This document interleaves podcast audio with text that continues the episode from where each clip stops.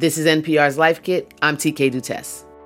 I've been moving a lot these past few years, and in my quest to make a house a home, I've made some mistakes in the pursuit of handiness. Using the wrong tools, making holes in walls, falling for promises made by late night as seen on TV infomercials. We've all been there. What's really real is that until something pops up, we never think about it, or even worse, we get to a household issue when it's too far gone. From putting up a photo frame to unclogging the toilet, it's always a great time to learn how to be handy. And yeah, man, it can be intimidating. We've been socialized to fear the hardware store and second guess ourselves when we talk to handy people. But now that we have places like YouTube and other social media as resources, we have the power of a thousand hammers at our disposal. So, I called up an expert who you may have seen pop up on your TikTok for You page. Help! How do I fix this? Hey there, hi, my name is Mercury and I'm the trans handyman. First and foremost, this is a hollow core door, which means that it's a pretty. Mercury Stardust has been a maintenance technician for 14 years. She started making TikToks in March 2021, and no one really watched them at first. You know. I ran a weekly burlesque show here in tropical Madison, Wisconsin, and I I needed to get an audience.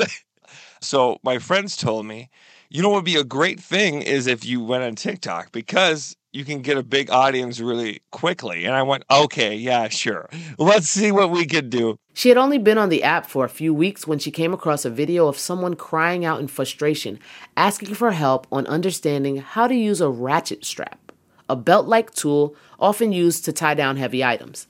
Can um somebody please duet this with instructions? Because I have this ratchet strap, right? And I, I, I did it the way and I felt I so know, bad for her, and everyone who was stitching her and commenting down below were um, rather rude, you know, making fun of her for crying. So I reached out to her and did a video about how to use a ratchet strap, and I broke it down really simple. What you want to do is think of the ratchet strap as a mouth, and you want to give it a tongue. So take this and go through that small slot right in the middle and pull it through. And now and that TikTok blew up. Overnight, she went from around 100 followers to around 20,000 followers. By the end of that week, she was up to 80,000, y'all. She eventually quit her day job working in property management to focus on burlesque and making compassionate home repair TikToks. This episode of Life Kit, Mercury Stardust is here to help us learn how to be more handy. She'll walk us through one simple thing you can do to dip your toe in the water, four tools that should be in everyone's toolkit, when to call in the pros, and more. I asked her, why is it that so many people get flustered when it's time to fix something? How many times in our own lives were we asking someone who we thought of as an adult or a mentor a question and they would laugh at us or smirk. And what's yeah. frustrating about that is that if you're never shown it and you're never like walked through something, how can you expect to know these things? I tell people all the time that it's okay to learn something right now at age 30 that you were never taught. There's no such thing as common sense. Yeah. The sooner we realize that as a society, the better off we're going to be we all have different backgrounds, different upbringings, different parenting, and all that influences what we know and what we don't know, right? The most yeah. common phrase you will hear in maintenance is, I don't know what I don't know. Right. If you've never done it before, even opening up a P trap or opening up a drain for the first time, you don't even know what could go wrong, right? So yeah. that can be a scary thing if you don't feel empowered by somebody yeah. to even attempt that, you know? So it's like facing the fear, getting past it somehow. Like yeah. I think part of getting past it is is being prepared. So, you know, every once in a while I'll find myself in a let's call it a big box store. and I'm trying to figure out what I'm looking for. I'm looking for the person in the apron to help me. And then I get to the person and they've got three other people like me and I'm I'm under pressure now. Like, what's the best way to prepare for a visit to the big box store or even the local hardware store where there's 17 people behind you and one person at the front? yeah. Well, I mean, it overly comes down to doing the required research beforehand, right? I like to break it down for people and really have them think about it in a troubleshooting sense, right? Right. So you want to identify what the problem is first, right? Once you identify what the problem is, then we can kind of figure out what to do. And then you want to Mm. isolate the problem. So let's say you're having an electrical issue, right? And your lights keep flickering. Where does it flicker? Does it flicker in your bedroom? Does it flicker in your kitchen? Does it flicker in your laundry room, right? Okay. Now, how can we isolate that? What breakers can we turn off to see if it would still happen if we turned off this breaker or that breaker or something around those lines? And then once we do all that, then it's like research. Let's look into, let's do the Googles. Yeah. and let's look what other professionals say. I always mention this old house. I mentioned Bob I also mentioned the trans handyman is a really good option. Yeah. Always know, plug yourself. yeah, always, but yeah, but you know, I don't want to do it too early. I do it third, so it seems a little bit less intimidating, you know. Yeah. Of course. Mm. Especially after Bob Vila. Oh, yeah. Like, come on. Oh yeah, no. Home maintenance isn't like we're talking about, you know, one size fits all, the glove you get from, you know, Home Depot for winter. Yeah. Every home is going to have its own problem, its own things to worry about, and it can be an issue. So, looking at a bunch of different solutions to a problem can properly prepare you for the unknown, right? Okay. You're never going to be 100% prepared, Yeah. but just a little more can get you a little bit of a cushion when we're doing this. So that's our first takeaway. Do your research and don't rely on just one source. And before you head out to the hardware store, do three things identify your problem, isolate it, and look into what you might need to fix it yourself. Speaking of the hardware store, that takes us straight to takeaway number two. When it comes to buying tools, focus on quality, not quantity. Mercury says there are four basic tools people should have handy. I always tell people that when we're talking about home maintenance, let's build a pretty affordable and straightforward toolkit, right? Yes. Now, I stay away from toolkits in general, the big toolkits with the 60 plus tools. Yeah. The bigger the number of how many tools you have, the lower quality you're going to have. Buying individual tools will be best for you. Now, that can be daunting and scary. So I like to think of it as a pyramid. Mm-hmm. So we're going to pick four tools to begin with to be the foundation of that pyramid. And those four tools are an adjustable pliers, commonly known as a channel locks, a multi screwdriver, especially one that is like at least 10 in one. Okay. You have an Allen key or an Allen uh, tool, which is basically just your um It's your square shape, bits and right? stuff like yeah yes it's the L shape Yeah. and then lastly having a utility knife Okay. right having a utility knife is the biggest thing that people miss it's having a good sharp one can do huge things now the foundation is just Yeah. those four In case you need to hear it again, those four tools are adjustable pliers, a multi screwdriver, at least 10 in 1, an Allen key, and a utility knife. As you move up the pyramid, the tools become more specialized. If you're doing renovations, for example, you might want a hammer for demolition.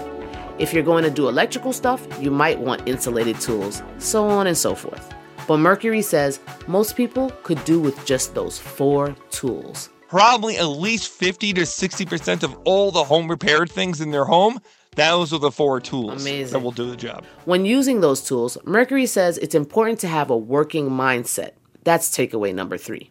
For example, if you need to take a bolt out of something and you don't have a wrench, can you use your adjustable pliers from your kit to loosen the nut enough to twist it off with your hand?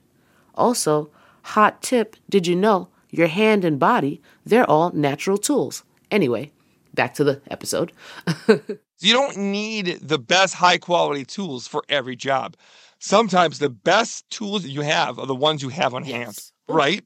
And we love to gatekeep this stuff. We love to put a price tag on everything home maintenance. And that's just one more way for us as renters, for us as homeowners, or us as just people in the world to feel like we don't have empowerment when we come to do this work.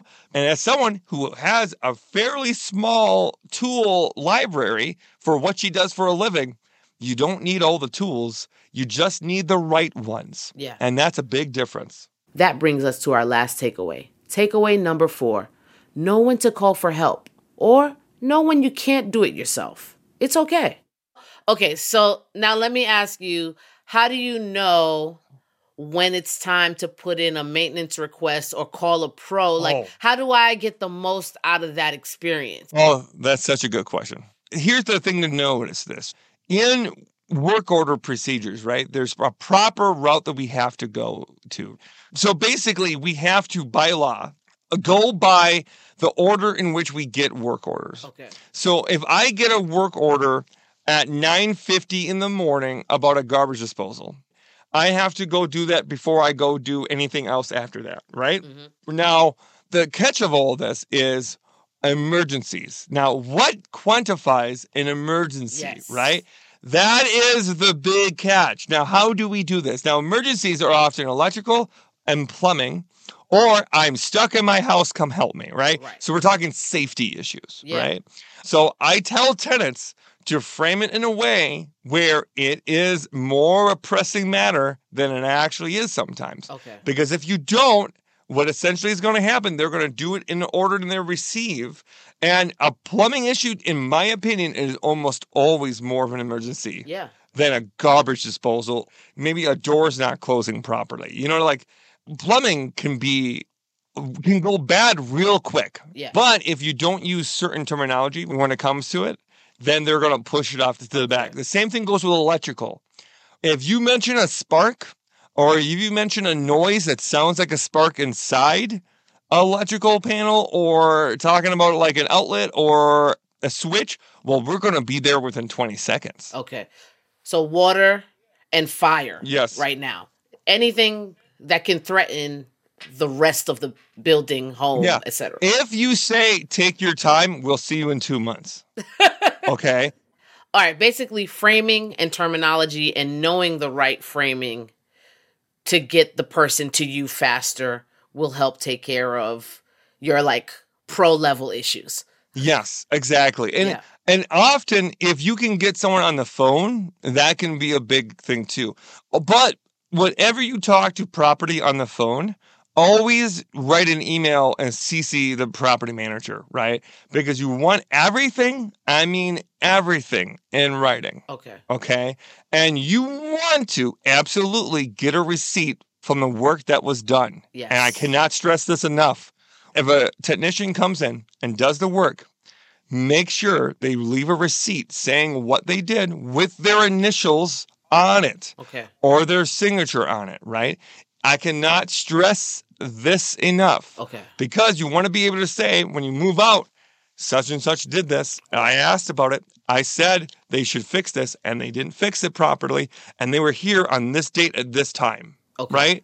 You want to be able to say that. It's a good way to protect yourself come, you know, tenant resources six Yeah. months, eight months down the road.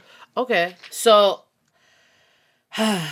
I've done my research. Um I know I know when to call a pro, but what are one of the easiest maintenance things someone can do to get started to just build their confidence, you know? Oh gosh. Yeah.